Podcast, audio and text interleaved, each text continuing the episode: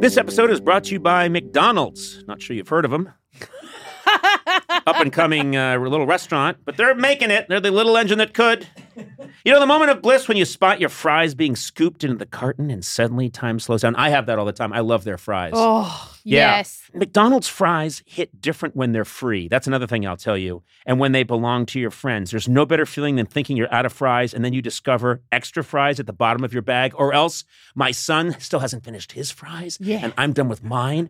And uh, he used to be weaker than me, so I could just take them. Yeah. Now I can't because he's stronger than me. Oh, yeah. Yeah. There's no wrong way to eat McDonald's fries, but we all think our way is the best way. And I like stealing them from someone else. That's my favorite way. Get your favorite McDonald's fries today. McDonald's! Check them out sometime. They're everywhere.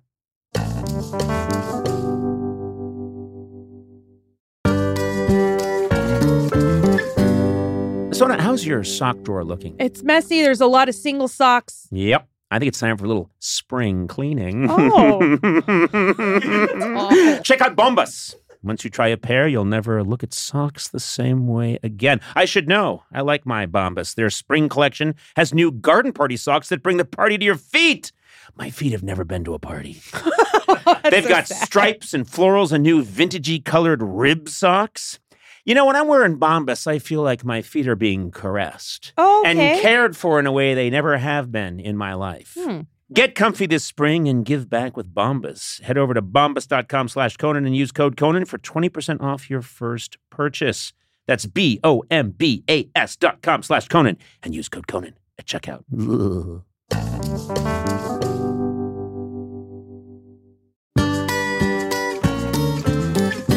Hi, my name is Bob Newhart. And I feel uh, anxious about being Conan O'Brien's friend. Fall is here, hear the yell. Back to school, ring the bell. Brand new shoes, walking blues. Climb the fence, books and pens. I can tell that we are gonna be friends.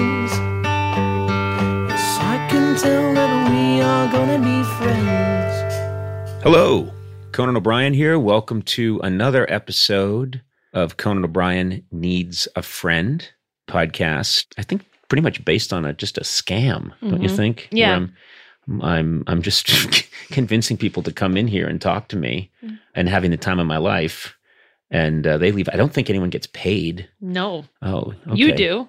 Do I? I yeah, in mattresses. I get paid in mattresses and and free uh, free socks. What are they called? Bombas. Bombas. Uh, bombas. I love bombas. You can always wave me off if you think this opener is just terrible. That's great. Really? Mhm. Thanks, Gourley. uh, joined here by my uh, trusty assistant, Sona Movsesian. How are you, Sona? I'm doing very well. Thank you. And of course, Matt Gourley's here. Hi. You're looking good again, Matt? Matt uh, is quite a sharp dresser. He is. Yeah, you're looking very sharp, He's Matt. He's wearing suspenders, which is weird. suspenders today. You are. Su- he is such a. What do you call it? Uh, what's the nickname for it? Not a hipster. yeah, he's kind of a. hi- Okay, come on, girl. You have this coming. You wore suspenders today. and a wool cap. Yeah. He has a wool cap and suspenders, and he's got a little pipe. He's got one of those meerschaum pipes tucked into his pocket. You're a ridiculous person. It's a tiny pipe. Okay, it is a tiny pipe. Oh, and he's probably got Eisenhower's telephone that he bought on eBay. Anyway, the fact that he's not defending himself uh, is just a sign that uh, that we're right Yeah, I think and he's so. wrong. Let's get to the show, shall we? Okay, uh, you should probably take a lozenge or something. Gourley, you're sounding a little hoarse. Okay. God, he's like a little wood creature. I know. I've never heard him take it like this before. Well, I guess he knows when he's been bested. yeah, clearly. Uh, superior mind. Sona, Yeah. I'm giddy today. I I- really am. I know. I am giddy today. I am as giddy as a schoolgirl. Is that something I can still say? I yeah, but why don't you just say schoolboy? No, schoolgirls get more like hee Oh, or is that a gender thing? No, I've I don't know, but school boys are giddy too. They're like, hee, yeah, No, they're- hang out, play video games. okay, whatever. Uh, Let's not. I don't see gender. I really don't, What? especially when I'm showering. Um, zing. There's nothing down there. Smooth. Uh, Zinged yourself. I just zinged myself. I am giddy, and I've got to up my game because today is a very, very, very, very, very special guest. Someone I grew up. I listened to his records. uh, Some of the funniest uh, comedy ever put uh, on on any audio form, and uh, and then of course his multiple TV shows and uh, his appearances in movies, and he's just such a perfect comedian and a great man Legend. a legend, and he's here with us today, and I'm absolutely tickled pink.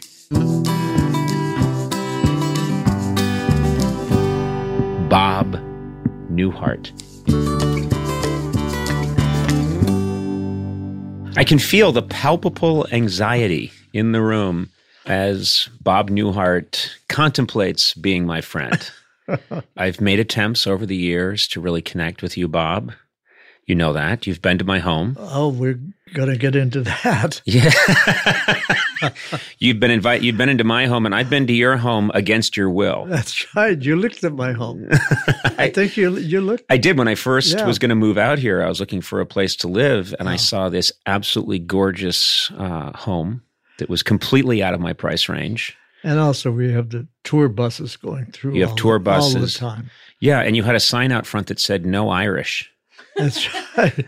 I have. I did have a sign outside that said "Armed Dog," which no one paid any attention to. Uh-huh. just- They didn't care, huh? They just kept moving.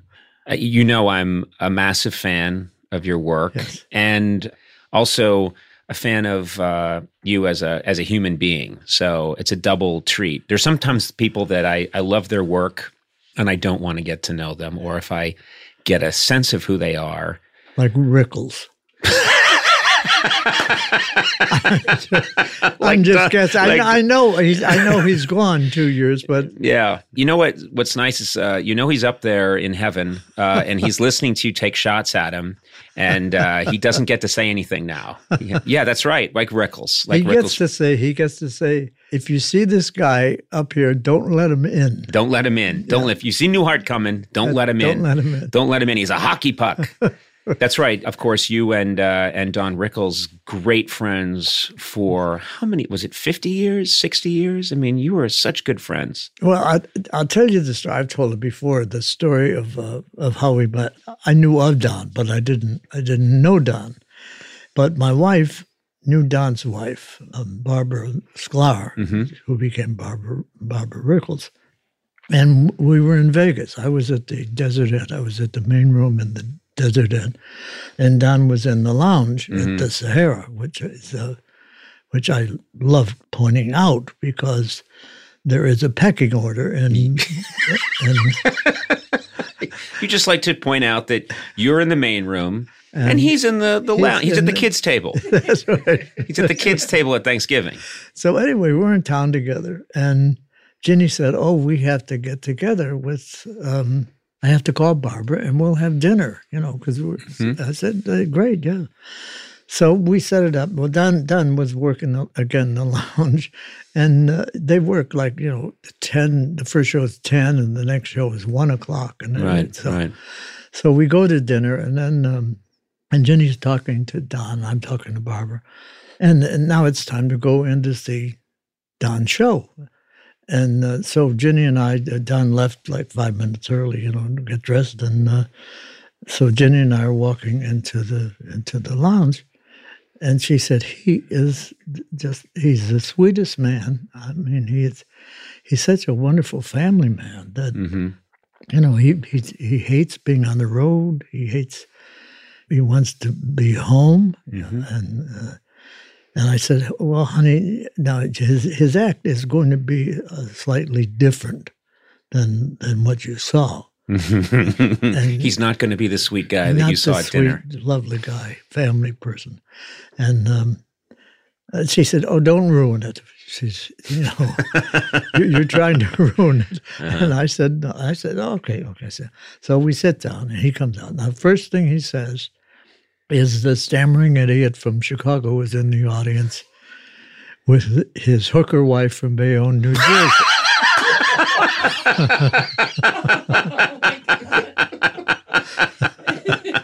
What a nice introduction to the Newharts. That's nice. So she looks at me, and I and I said, "I I tried to tell you." I Tried to tell you. Yeah. it's funny because you two and everyone pointed this out, but you couldn't. Your comedic styles could not be more different. You couldn't be more different. You are cerebral. I think you've weighed every word carefully. And he was a, a sprinkler, a sprinkler system turned on high that was firing randomly and chaotically. I, I could never say, as he said every night, I could never say to someone I had never met, "Is that the wife?" Oh, geez. Yeah, yeah, yeah, yeah. You know, he could, he could, he did my show uh, several times over the years, and even uh, at at that stage, I mean, I was this is in the 1990s, and he had you know seemingly been around forever, and he'd come out and he would completely turn the thing upside down. And he'd be going after the band, and he'd be, you know, saying some things you didn't think people could say anymore. But he had this, he had this inner sweetness, and I think he also got a pass from people because he invented this, and they they knew that it came from a good place. You know, he yeah. was Oh, if he thought he offended somebody, he, he would it would, it would ruin the, the day for him. That, Yeah. You know, he knew it was all in fun, and you know, I'm only kidding, and don't take me seriously. Yeah, he'd probably lose sleep over it. So I could see how you would both click as real human on beings, that but on that level. Yeah. on that level. Um, when I was coming along, uh, my father is a, is a huge uh, fan of comedy, and he introduced me when I was just a boy to Jack Benny's radio show, and he made sure that I listened to that, even though this is the 1970s. Jack Benny uh, was was pretty much was gone at this point, I believe. Yeah. And he introduced me to Jack Benny, and he really wanted me to understand why, how Jack Benny was so funny. And what was interesting is I had a familiarity with Jack Benny, and then I started watching your show, the Bob Newhart show, and You re- you realize I stole from him. that's the point of the conversation. This the police, is the, this is the exit door. no, no, the police are here. The Oh, police are here. Right. Um, you did not steal from him, but we're going to have you sign some documents afterwards. It's a legal matter. Uh, no, but I saw that you were like a musician. You were working in a similar style, which was this fearlessness with the pause. You would take these pauses, and so much of comedy is people trying to jam in as many notes as they can, and you would take these long pauses. And I could see the way that Jack Benny influenced so many people. Johnny Carson, for example, No question about it. would get, and I and I will admit that I have been uh, drinking from that well for a long time, realizing you can get the biggest laugh in the room if you don't say anything. Sometimes Drinking from the well, meaning Me, drinking from the well, uh, meaning drawing from that tradition. oh, of- oh, oh, okay. I didn't really actually mean drinking well water, Oh, yes, which I- might be tainted. Uh, Because I couldn't figure out what that had to do with Jack Benny. yeah, well, we all know that Jack Benny uh, was an avid drinker of well water. Of water, yeah. Yeah, this is derailed completely, and I want to apologize to everyone who's listening. And I think it's Bob Newhart's fault because I think you all understood what I was saying, and I see what I'll he tell did. Mm-hmm. you a story. I'll tell you a story about Jack Benny, how brave he was. He was Yeah. the bravest comedian I have ever, you know, people have said my timing is similar to his, but I don't think you can teach timing. I think you either hear it or you, or you don't hear it. Right. But he was the bravest comedian. Um, and Dick Martin told me a, a story that he was there. Dick Martin or Rowan and Martin. mm-hmm. Of and fame. Yeah. And he said uh, uh, Jack was, I think, at the Sahara in in, uh, in Las Vegas, and uh, they had the Will Mastin trio featuring Sammy Davis Jr. as his opening act. hmm And of course, it comes out Sammy d- destroys the audience. They're they're pounding and standing on the tables, and they leave. And then Jack comes out, hmm and he said, uh, he said, you know, uh, in the afternoon, sometimes around oh four, four thirty, uh, I like to get some tea, and some sometimes four, four forty-five, rarely five. I I'll have this tea, and I ran into this this actor I had worked with, and his name was, and I'm trying to think. Oh, he said, I don't know what's wrong with me today. He said, I, I promised that Sammy Davis could do another number. Would would you like Sammy and, and the Will Mastin trio? They're, you know, uh, screaming. Know. Screaming, people go crazy. Yeah. He comes out, Birth of the Blues, destroys the room. Right. People are pounding on the tables. And Jack watch, watches him walk off. And he says, Clive, Clive.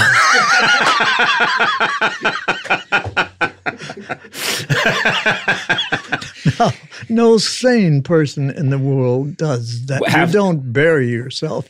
You know, it's amazing. Uh, it's interesting to me, and and all kinds of people listen to this podcast. There's a lot of young people listening who may not be as familiar with Jack Benny, and I encourage you and plead with you to go out and, and listen to some of those tapes because he uh-huh. was the uh-huh. greatest, one of the foremost comedians of the 30s, 40s, into the 50s. I mean, just a just a massive star, and he would take his time and he would take those long pauses. And you think about him going out there and the electricity after following the energy in the room after Sammy Davis Jr. has absolutely destroyed and melted the club, and people are going wild to go out and let all that energy subside and get quiet. You know, most people will, their instinct would be, I've got to ride this energy, take this energy, and keep it going. And he's cutting so far against the grain. Very few people could get away with it. But he had the timing, and he also, I think, had the status too. He's or Jack would, Benny. or would dare doing it, you know, uh, uh, putting yourself in that position of, Yeah. but knowing it would work. He knew it would it would pay off. I remember there was another story, Freddie de Cordova, who pro- produced. the- long term, a long, long Show. time producer of the uh, Tonight Show with Johnny Carson. he he told me a story that, um, that Jack was doing the radio show, and, and Ronald Colman, the the actor, the British actor, was on the show, and they're sitting around. It's a table read, and they're just reading the script, and Jack does a line. He said, "Oh, uh, oh, give that to Dennis, Dennis Day." He said, "That's a better line if Dennis says it." Right. And, and then they read some more, and then he said, "Oh, give that to Phil, Phil Harris." hmm So it, it- they, they're through with the table read, and Ronald Colman said to him, he said, that was amazing. He said, you gave away uh, some of the best material To other people. to other people. And, and Jack said, but I'll be back next week. Yes. Yeah. That's, No, I, I that's mean, all that mattered to you him. know, I heard that story and that idea years ago, and I would always attribute it to Jack Benny. So I'm glad. I think I'm. You're telling me. I, I think I had the right person, but I always had the same feeling, which is I have a sidekick in Andy Richter, who's one of the funniest people I've oh, ever Oh, yeah, met, yeah. and I've always wanted to have hilarious people on the show and and give them space to breathe. And I always had the same idea, which is it's the Conan show. If the Conan show is funny, I'll get my check at the end, end of the week. Sometimes I didn't, but but if the Conan show is funny, I'll get my check. And I'm not I'm I'm gonna try not to think about who's getting who's getting the laughs, as long as they know I watched that show and I had a good time. And I think that's uh, that's something that has served me well, I think, over time. Well, it was, you know, Johnny Carson. You'd, you'd, he'd have um, Robin Williams on. Yeah. And the next morning, people were saying, Did you see Johnny Carson last night? You Yeah, know? exactly. Yeah. Right. And and did you see how hard Johnny was laughing? That was the other thing you paid attention Yeah, to. yeah. I know that we'll, and we'll get back to this idea of rhythm, but since we're talking about Johnny Carson, I know that you were a pretty regular guest host for Johnny. You Yeah, would I you did would 79, I think. 79 uh, tonight you'd fill in and i was wondering you know and it's hard for people to understand today in an era when there's 600 late night talk shows and people maybe see them on the computer the next day they see bits and pieces that there was a time when there was one show all of america watched that show johnny carson was arguably the most powerful person in show business when you subbed for him and sat in and took over the helm of that show was it nerve wracking to think this is Johnny's show? This is the prize flagship. They've given me the the wheel, the tiller to handle this thing, and Yeah, pretty much. I mean, it was. Um, I didn't want the job. I mean, there there was a point at which NBC was. This was like in the seventies. hmm 70s when they were thinking of uh, Johnny was uh, wanted a raise, and, and they said, "That's it, no more. He's not going to hold us up anymore." These are the 70s, and I think Johnny left sometime in the late 1990s. I think he left in 92. 92. 92. So they were trying these other hosts. And, and I, I did the show for three weeks in New York, and I didn't want the job. I mean, I didn't. If they had offered it to me, I would because I knew what a killer job it is. I mean, Every day. Yeah. every day. And uh, and Johnny himself said it's his mistress, and if he had devoted the time to his marriage that he devoted to the show, he'd still be married to his first wife. He- Right. It just is that demanding. So I I didn't get that nervous because I didn't care if I lost the job. You know? Right, right. But he would let you know uh, if he would sometimes be watching. That's the other thing too, is that he would not be doing the show, but he was always very concerned with how the substitute hosts were doing. So he'd be aware of how you had done or what you had done with his show while he was away. Well, what he would do, I was uh, again with Freddie De Cordova. Right, the Um, producer. Yeah, I was filling in for for Johnny, guest hosting, and it, Fred, Freddie and I are sitting and talking during the day for the show, and the phone rings and it's Johnny, and Freddie is talking to him and he's saying, "Yeah, I remember this sketch. Yeah, we did it about four four or five years ago." And yeah, we could update it. And uh, that's this is Johnny. He's on vacation, supposedly, calling Freddie about a sketch that they're going to do when I'm no longer guest hosting, and he's back doing the. yeah. He's like a a mom that's away from her child, but is calling in and saying, "Okay, okay, I know I'm supposed to be on vacation, but." This is the kind of cereal he That's likes, and make sure he gets this cream for that rash. And uh, you know, it's it's a devotion that I think is required. I was going to ask you about. I remember very clearly in uh, 2006, and I'm jumping around a bit here, but um, I've been drinking a lot. in 2006, I had a, a second crack at hosting the Emmys, and I we thought of this bit to try and keep the show to time, where we would keep a celebrity in a box with a limited amount of air, and the concept was we need to keep the Emmys to time. So if the show runs long, this celebrity will die in the box, and it will be your fault, America. And we had so we thought that was a very funny idea. And then we had two requirements. It had to be someone who was beloved, an icon. Okay, those are hard to find. And it had to be someone who is going to be in a soundproof booth and never speaks and is hilarious using just their face with a look of peril and concern. And there was only one answer, and it was you. Oh, And we I, thought- I, heard, I heard George Clooney was, and I heard George turned it down. Yeah, and George- Then you went to me. Yeah, we Clooney's always first. Uh, um, no, and so we knew it was you, and we knew it's going to be fantastic, but it had to be you. It had to be you. But then the problem became. What if we get a quick no? What if we just hear, well, you know, Bob doesn't really want to do it? And we were petrified. And I remembered getting in touch with you, and you said, well, let's, when you're out in LA, let's get together and talk about it. And I was so I don't you I don't know if you remember this, but we went to lunch and I was nervous because I, I I'm nervous to be around you anyway, and I had to sell you on, on this idea. And I thought it was going to take the whole meal to sell you on this idea. And you immediately said, Yeah, it's a funny idea, I'll do it. Anyway, let's gossip.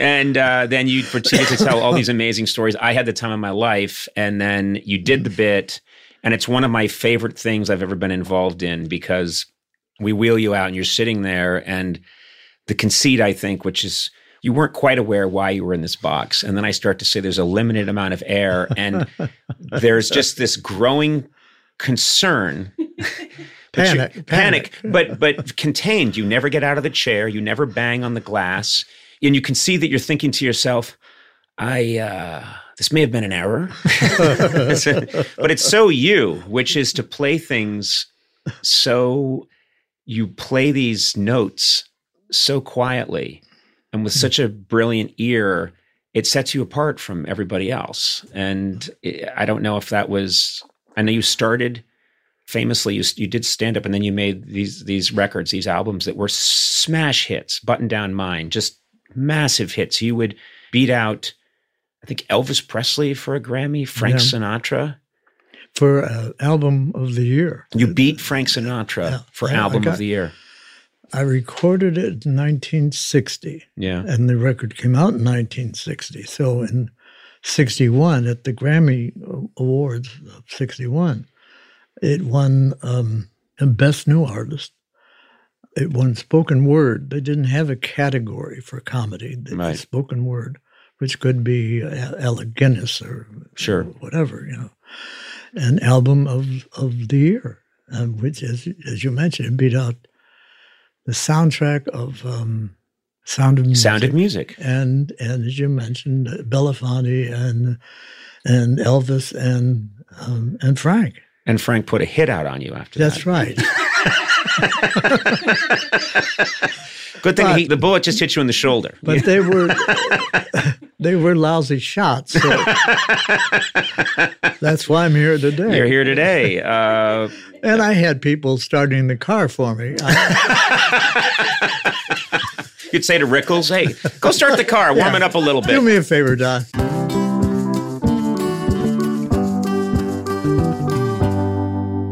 Sona, where else can you go surfing and skiing the same day, huh? I don't know. Or check out a world class art museum and then camp at a dark sky sanctuary that night, huh? Uh, Yeah. Yeah, where else can you hike through redwoods and then get a luxury spa treatment? Where? Well, you live there, California.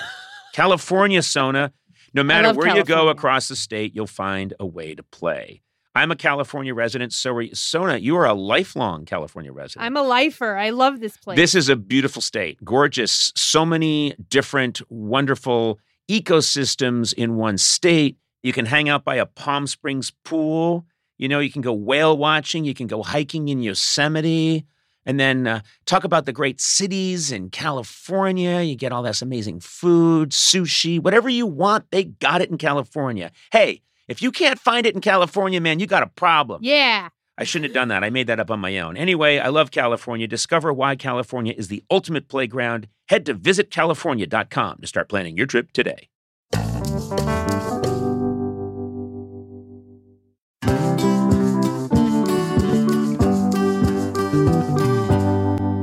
You know, it's incredible to have the flexibility to work in all sorts of places, whether it's taking video calls from the park or emailing large files while you're grocery shopping. Sona, this is good for you Is it? because you're always doing whatever work you do for me from fun locations. But I like blaming it on not having reception. I know, but you can't do that here. Working on the go seamlessly requires a strong network, which is why you should check out T-Mobile Sona. Okay. Then you got no excuses. They're America's largest and fastest 5G network. With T-Mobile, you'll be covered in more places with the 5G speed you need for your life on the go. Plus, they also cover more highway miles with 5G than anybody else. Check it out if you don't believe me. Hey, Blay, you've got T-Mobile, right? I do. I was actually just up in the woods in Idyllwild. It was fantastic for the weekend, and uh, my T-Mobile didn't miss it. My T-Mobile phone didn't miss it. You know, I wouldn't think you'd need a cell phone because you speak so loudly into a microphone. well, I had to look some stuff up. Just take Sorry. it. Just take it down. I didn't know when notch. brunch was. I can hear him. when the restaurant's open for brunch. Okay. Uh, So I used uh, my T-Mobile coverage to check out brunch. That's Brunch. all right. Anyway, wherever you are, you know, take it from the loud speaking Blay. If you're on the go, you want to be in the know, you want to make the show. What? Uh, T-Mobile. That's the one for you. That was I should have rhymed it with go. Anyway, find out more at T-Mobile.com slash network today. Coverage not available in some areas. Fastest based on median overall combined 5G speeds, according to analysis by Ookla of Speedtest Intelligence Data Q3 2023. See 5G device coverage and access details at T-Mobile.com.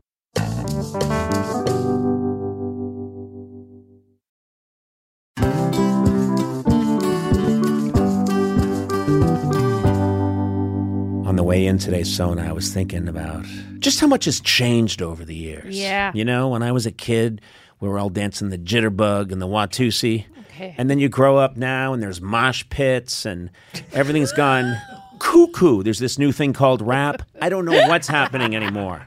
But guess what? In a world full of change, there's one thing that hasn't changed the mm-hmm. great taste of Miller Lite. Are you with me on this? Oh, yeah, I'm right there with you. Yeah. And you know, another thing that hasn't changed is that it's less filling. Yeah. I hate a filling beer. When I have a filling beer, I just want to sit down in a beanbag chair for six days, but not with Miller Lite.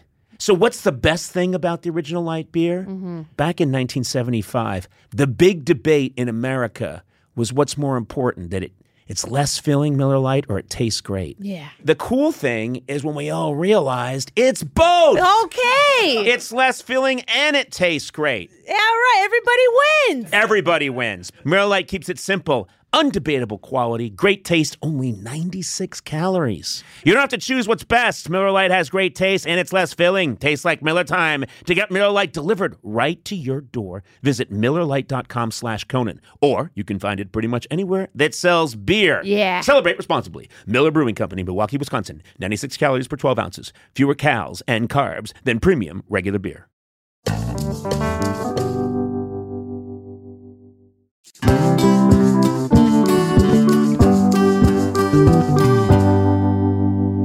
You know, what's interesting as I was thinking about it, the the the albums there's so much comedy that is of the moment and then it's it's like milk. It it doesn't hold. It it goes it goes sour quickly and people can't understand the context.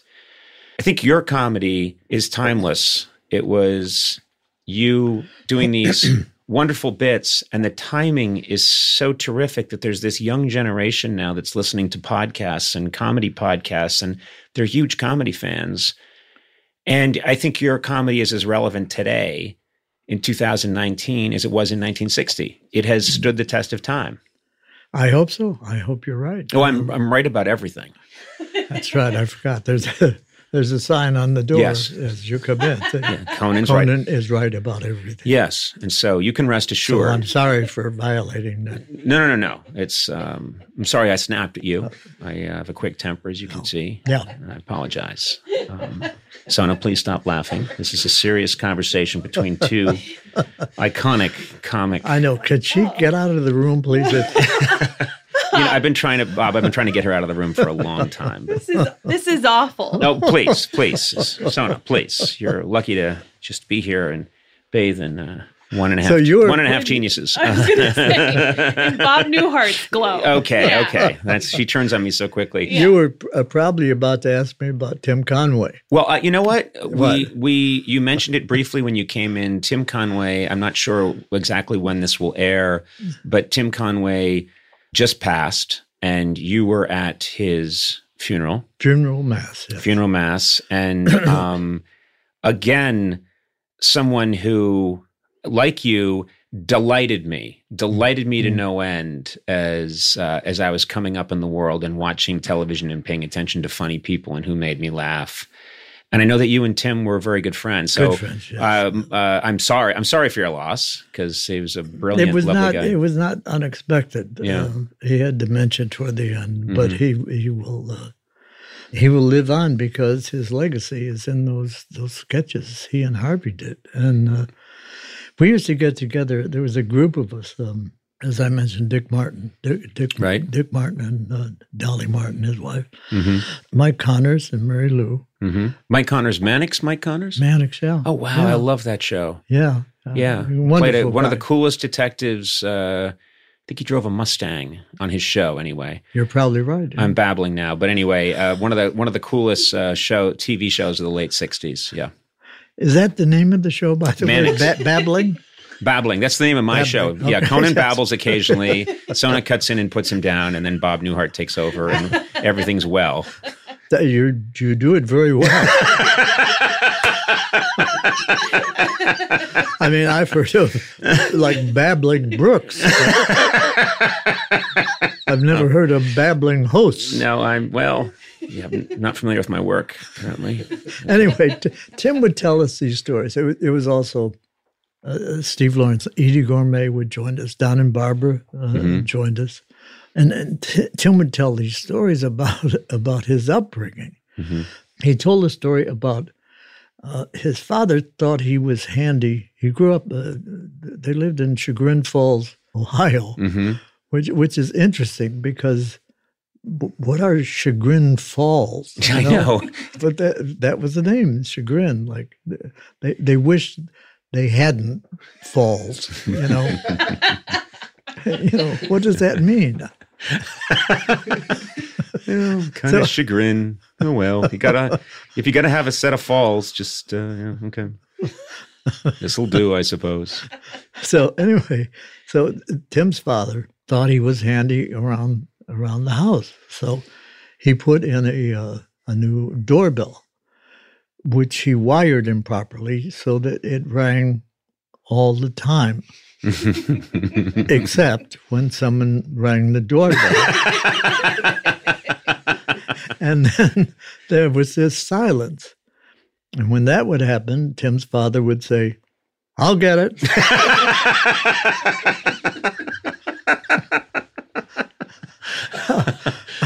I mean, his fa- his father also. They were driving from Chagrin Falls to um, Manhattan, Mhm. where Tim's uh, sister lived, and they drove to Manhattan. And I guess it's eight hundred miles, something like that. They drove and um, they, they kept circling the block and couldn't find a parking space. And, and his father drove back to Chagrin Falls. I just couldn't. I guess that's all you can do at that point. So, so I mean, growing up in, in that household, Tim had to be a comedian. He Yes. had, he had no choice. At He had no choice. You did have a choice. You had a trade, you had a profession, you were an accountant. You were a damn good accountant by all accounts.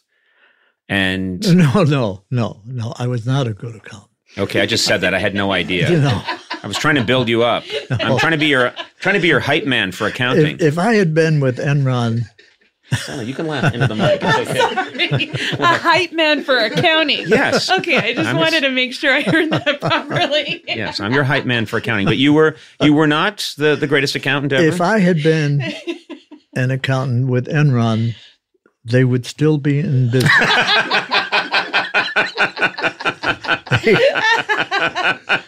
the IRS couldn't. I, I I can't figure these books out. I don't know. So they never would have caught him. So you were an accountant, and then it's so funny because knowing you, I think, how did this, how did this man, who seems so cautious and so soft spoken, decide I'm going to become a stand up comedian at a time when uh, I think show business is more perilous back then. Like if it didn't work out. Some guys would take you into an alley and beat you up or something. You know, just it just felt like a tougher time. That was a very brave thing to do. I, I just I I um, I was an accountant and I was in charge of petty cash. It's a true story. And the, the salesman would come in from out of town and they'd give me a receipt for the motel room uh, or for gas or whatever, and I would give them cash out of petty cash. And then at the end of the day, I would have to balance what was left of the petty cash and the receipts I had, and it never it never balanced. Mm-hmm. And so at five o'clock, everyone left, and I was still there, sometimes till eight o'clock, trying to find a dollar seventy-five. Mm-hmm. And so I did that for about a month, and then I said, "The hell with it!" And it was it was under again about a, a dollar fifty. So I took a dollar fifty out of my pocket and I put it in petty cash, which made sense. But then the next day it was two dollars over, so I took the two dollars out. Mm-hmm. Well, the head of the accounting department, Mr. Hutchinson, said, my, my legal name is George, George Robert. He said, "Uh, George, those are not sound accounting principles. Polite way to put it. and I said, well, I said, well, it, it makes sense to me. and because they were paying me, I don't know, $8 an hour to find a dollar fifty, and sometimes it took me four or five hours. So I was, I was saving them money. so I said, well, I'm not cut out. I'm not cut out for accounting. That's when you decided. And then it was the road never taken. you know. Yeah. It just, I I had to find out. You know, I was thinking about you get this start, and then you have these records that are a huge, phenomenal success. And then I really get to know you with your TV show, your first TV show in the 1970s, Bob Newhart show. And I, one of the things I noticed was that you could take these pauses on the records, and you can take a pause now, and you can hold for a, a take. You can do that uh, on a podcast when you're just listening or on the records. But when you did it on television, you also had a great deadpan, which people wouldn't have known if they just knew you from the records, you know? And it was really, they would cut to you on the show, and, you know, one of the characters would have said something absolutely ridiculous. Your neighbor, Howard Borden, would have said something, you know, Tim Daly would have said something absolutely ridiculous. And they would just, or someone would ask you an incredible, crazy question, and they would cut to you. And you're processing and you have those sad eyes and you're just the camera would hold on you and it was one of the funniest things I'd ever seen. I never knew I had sad eyes. Very sad. That's the first time. I'm, Very- I'm, I'm going to be 90 years old in September, You're going to be 90 in September? and no one has ever has ever said my eyes were sad. Well, they can evoke sadness. They're very powerful eyes. They can also evoke joy.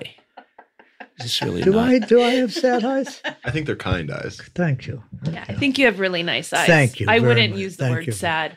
Um, this isn't going well. I've been alienated by everyone here. I think what I was trying to say me- is right, let me in a it- Buster Keaton way. Oh, okay. the Uh, kind of okay. forlorn You're uh, trying to get back. Okay. All right.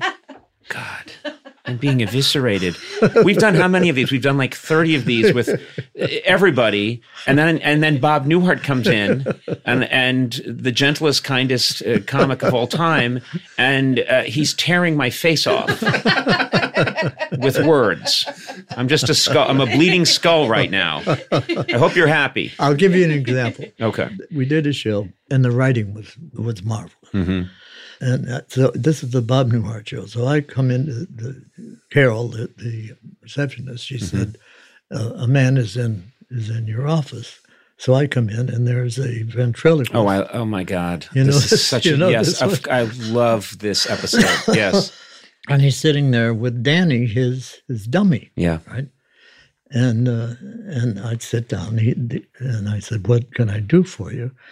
And he said, uh, "Danny wants to go out on his own." The dummy. the dummy wants to go. and it was so much fun to watch you. You know, whoever had the idea to say Bob Newhart is a psychiatrist, you know, and his job is to sit there and listen to insane people because it's all about the reaction. So if anyone wants to look that scene up, uh, it, it is it is absolutely wonderful because you're sitting there and at one point even you get lulled into talking to the dummy. That's right. Which is absolutely Well, then the dummy wants to be alone with me yes, in the office yes. Can I speak to you alone? privately. privately. And he's like gesturing up at the guy operating him, like, I got to lose this guy. Yeah, there are so many um, be- beautiful. I told you, I think I told you once one of my favorite episodes was the time you were you were locked. we better get someone for her. Uh, yeah, no, no, she needs oxygen. An ambulance. I yeah, know. no.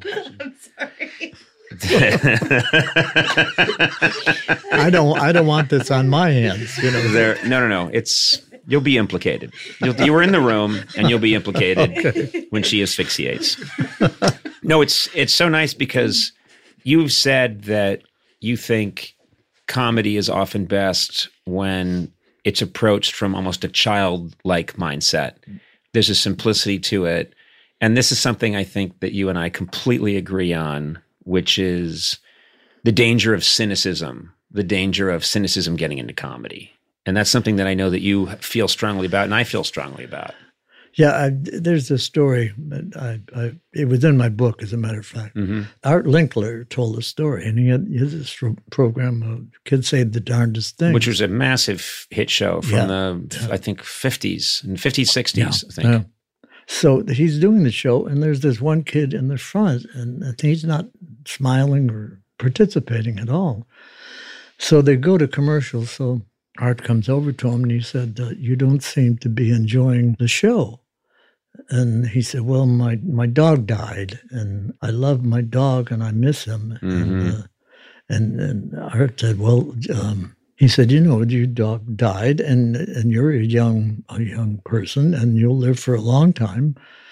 But one day you'll die, and you'll go to heaven, and there will be your dog, and Mhm. you'll be reunited with your dog." And the kid said, "What does God want with a dead dog?"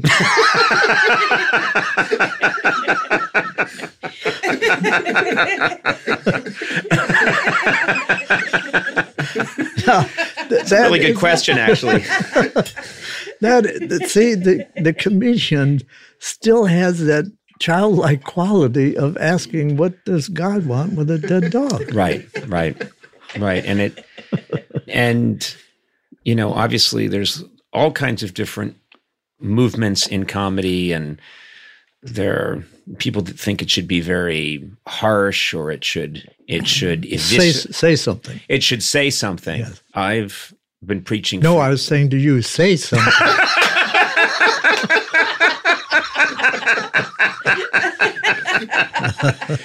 I just I I would like my lawyer here.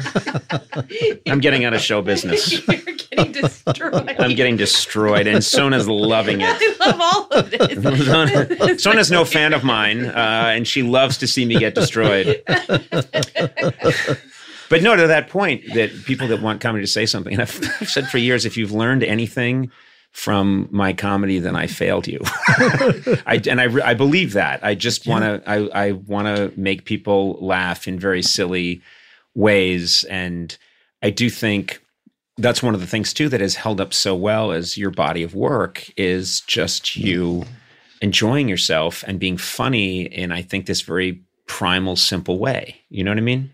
yeah, yeah, that that's it. You know, that's um, that's our job. I mean, that's to take the absurdity of of life, and and maybe uh, maybe there's some pain, and just help people get past that pain. Yeah. you know, if you do that, you're. Uh, I think it's a very important role that laughter plays in in, in life. It's very. It's, I think it's essential.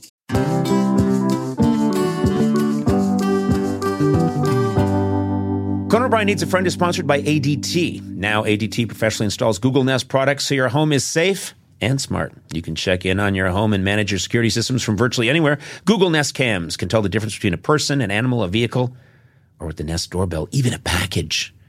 You can know that there's a package out there. I know. And not a person. You don't have to that do helps. anything. Yeah, sometimes a person rings the doorbell and I think it's a package. Anyway, and with Nest Aware as part of your monthly ADT service, you can get 30 days of event video history, even smarter notifications like when a familiar or unfamiliar face is seen. Plus, when every second counts, you can trust ADT's 24 7 professional monitoring.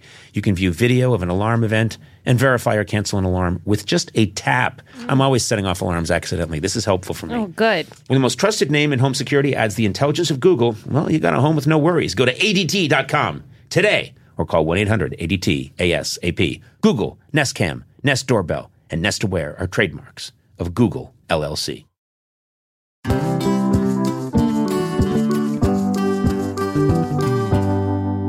Come on, if most people are being honest, no one really knows what you do for work, right? Yeah, it's true. Yeah, especially if you're in a what I like to call B2B. Oh, you know? what, what is that? I'll explain. Okay. That's a business doing business with other businesses. You know what I'm Okay. saying? I call it B2B. It's a little thing. It's also uh, it's a boy band I'm working on. anyway, fortunately, LinkedIn has a network of professionals who get what you do, and you can reach the right people who matter most to your company because they're LinkedIn. Yeah. That's what they do. LinkedIn has over, this is the fun part to say, 1 billion members. Are you serious? Yeah, that's not that's more people than are on Earth because there are people on the moon using it and Saturn. that's one over 1 billion members on its platform including 70 million decision makers. God, I'd like to meet a decision maker. Since LinkedIn members are regularly updating their work history, you can precisely build a target audience by job title, industry, company, and more. Man, you can reach the right people for your, I'm going to say it again, B2B business with LinkedIn ads. Yeah. Gets even better because LinkedIn will give you a $100 credit on your next campaign. Hmm. There you go. Just go to linkedin.com slash Team Coco to claim your credit. That's linkedin.com slash Team Coco. Terms and conditions apply. LinkedIn, the place to be, to be. I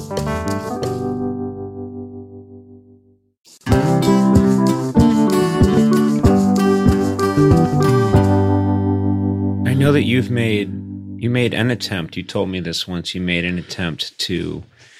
You thought, okay, I've done it all. I've had the. You've conquered so many different aspects of the medium, and then you you got to the point where you thought, you know, maybe I'll maybe I'll stop doing the the live touring. I won't do that anymore. And you decided I'll just I'll just enjoy my time around the house. I'll stay with Ginny, and we'll just we'll just enjoy this time. How'd that go? Uh, not not well, not well. uh, people will say, you know, I'm going to be 90. Why why do you still still do stand up?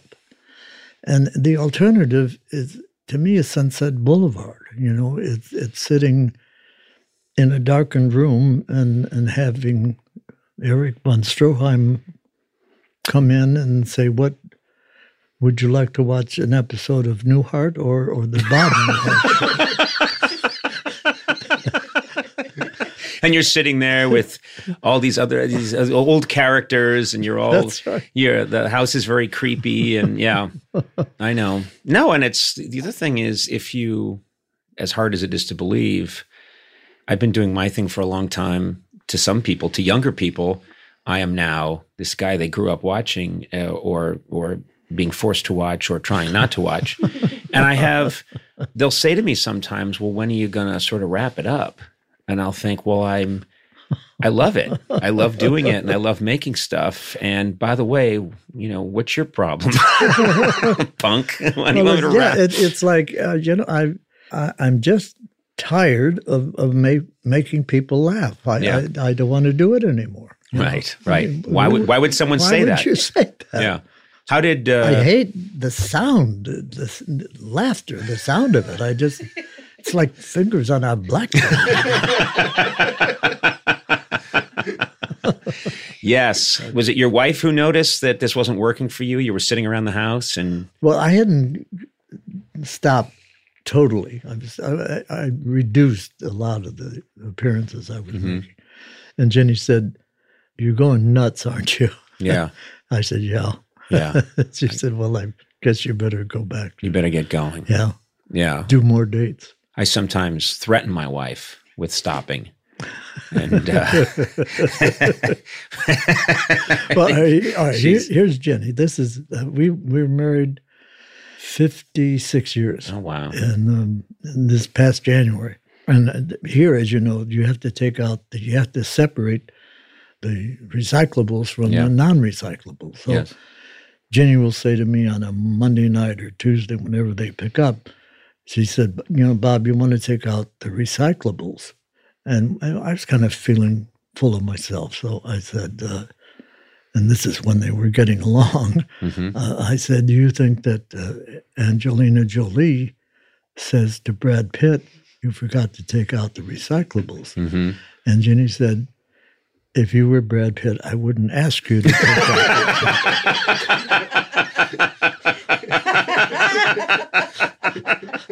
So it's good. You've been humbled. That's the kind of relationship we have. Yeah.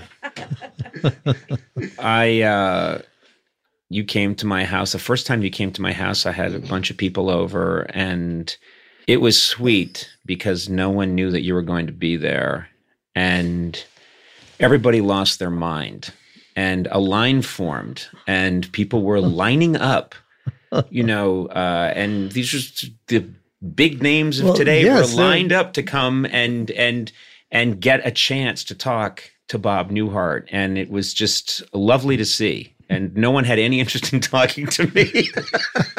they were, they, but but you're used to that. I mean, oh, for God's sake! Why? Why am I? too much, Is right? it- no, no, Too- no, too- no, no. Too early. I think No, I think no. so, Sona, Sona might say not enough. Not enough. Yeah, I think pile it on. You know, Bob, I'm seeing a new act here where I go out on stage with you and you just abuse me for 40 minutes. But it's like low hanging fruit. You know, you just It's just too easy. you can't resist. It's the best day of my life. Okay. All right. Now, Sona. Now, Sona, you remember who your real loyalties to. Bob Newhart Okay. now. All right. Yeah. Oh, God. Um, what does it mean that you have Chicago values? You said that about yourself and about your wife. You said we have Chicago values, and I didn't know. Did that mean you like deep dish pizza? What does it mean? Well, you don't start putting on airs. Right. You know, uh, hey, hey, I knew you. Okay. Uh, Right. yeah, we used to play baseball together, so don't uh, don't be like a big star. You know. Okay? Right. So, do you find in your life that Or, you or I'll shoot you. do you find in your life that you've had to compensate because you've had so much success? Do you feel that you need to compensate and tell people I don't I don't think I'm a big deal. I know I've had a tremendous amount of success, or you just you don't worry about it. I get uh, nervous. Yeah. You get self conscious Yeah. yeah. about the fact that you've had this success and so maybe the more I compliment you right God now. forbid it ever stops. Right. Oh no, no. Trust me, you Yeah. never will. But what I'm getting the sense is that the more I compliment you, the more uncomfortable you'll be. That's right. I think you're a genius. I really do. I think you're an incredible genius. I think you redefine the medium. Okay. All right. All right.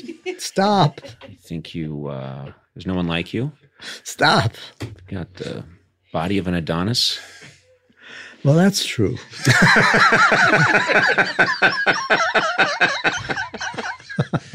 You know, I'm sure at some point I'm going to just leave little pauses here, and you can always jump in and say something about me or my work or how much I've meant to you, and I'll just I'll just leave pauses there, and you jump in at any time that you like, and you know, you say whatever you want.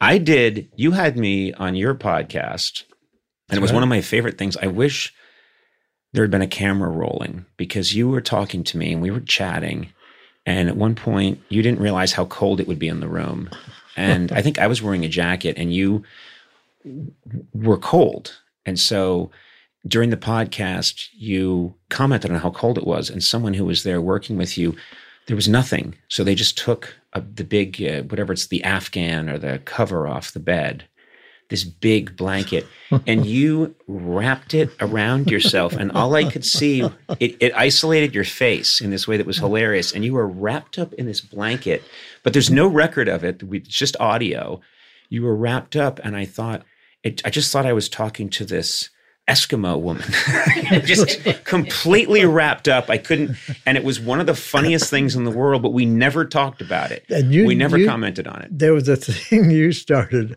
about the uh, donation to oh yes. Yes. yes yes. I think i started uh, kidding and i hope people understood it was a joke but they may not have because we were both being very dry about it. But we were talking about doing charity events and i talked about how of course it's important to me to get paid and how um, I only work with charities that pay the most money, and um, how later people have come to me and said, you know, this is really hurting the charity, and I've said, well, that's that's your problem, and you were you were like, really, this. You were so straight about it. And because I was following you and listening to your rhythm, I was being very straight about, well, look, you know, I've been contacted by hospitals and they said the research is really stopped. And I said, look, that's, uh, I why I don't understand why you're crying to me. Uh, I'm professional and I need to get paid. And if this means that, And you didn't really care about what whatever. oh God, no, no, I needed to get paid. And uh, this is a business. And um, and what did you expect? I And- think it was Children's Hospital. it was children's, and I said, "Oh, and I, no." And what I did is I started, and then I said, "I said, you know, what you can really do is the real money's in the children's uh, diseases." And we were playing it so straight And I was convinced that anybody listening to this is going to think he's an absolute monster. and at no point did you say, okay, well, this was a fun bit. You never did that. And so it's out there somewhere. And now we've repeated it that the real money is doing stuff for kids because they have a hard time tracking you down. I'm a terrible person. and they're too sick.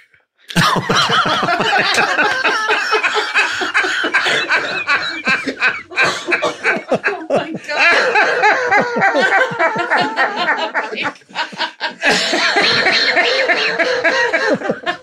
Well, I hope you've enjoyed my genteel interview with Bob Newhart. Yes. Clearly, the uh, the meanest, cr- uh, cruelest person in show business. Uh, how- what do you think, Sona? How much did you enjoy this one? I loved it so much. Oh, start to finish. she is crying. She is crying. I've- I'm tearing. I've made her cry, but for different reasons. Let's please do this again. I, you know what? And I'll come to you. I'll do I'm whatever. never doing this again. Are you crazy? Come on. Well, the the money's. We'll get you some money next time. I'll, I'll get you. uh, We'll, we'll find. We'll make it worth your while. You know, get you some nice. Mr. Bob Newhart, this this is one of the best times I've had in memory. This was just. I've. This is the hardest I've laughed. This was fantastic, and uh, thank you so so much for being here. I, I think I'm just continuing Don Rickles' legacy. I, I think you out spent, Rickles I today. spent too much time with him. Yes. Uh, wow. Uh, and you know what the beauty is? I didn't see it coming. so with Don, I would have been covered up a little bit. Here I came in, arms open, and you put a knife right between the fifth and sixth rib. And that was within the first five minutes. Bob Newhart, thank you so much. Thank you. I enjoyed it.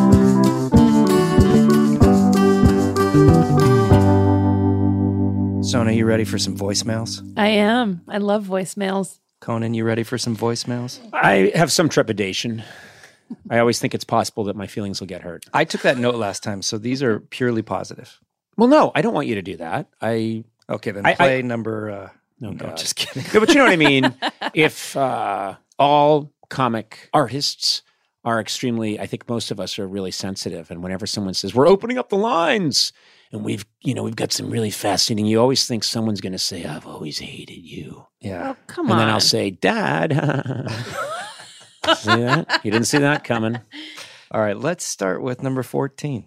Hey, Conan, it's Seamus. You and I had the same teacher for English our senior years of high school, though it was several years apart. And at the end of my senior year in English class, this teacher gave me the Conan O'Brien Award. Now my question is, what exactly does this mean? Did it mean that she thought you were a big success and she incorrectly assumed that I would also find some kind of success in my life, which certainly hasn't happened? Or does it mean that your senior year English teacher actually thought you were a big failure and she accurately foresaw my future life of failure? Uh, your thoughts on that, please. Thank you very much. Wow, this is the most loaded question. Yeah. Well, first of all, I I had a passionate affair with my teacher. Oh, my Oh, god. God. And so Oh, no. I think Oh. yes, this Ew. is. I mean, no. What's wrong with that? It was I'm high sorry. school. Did, Didn't he say senior in high school? yeah. Yeah, Yeah. I think that is uh, fine. I was. Uh, I consider myself an adult Okay. at eighteen, and I was uh, quite skilled. Oh, God. sexually. Ew. What's this? Stop. No, I'm just This is saying. gross. Hello. I'm sorry. It's gross. It is. I'm. It, I know you don't want me to say that, but it's gross. it's gross. It's- Why? Because I'm too gross. young at that age. I don't like thinking of you that way at all, ever. Listen, It most people makes listen. Me, I, I understand that. Thanks a lot. I'm sorry. but most most people listen to the podcast because they think of me as a highly sexualized being. Okay.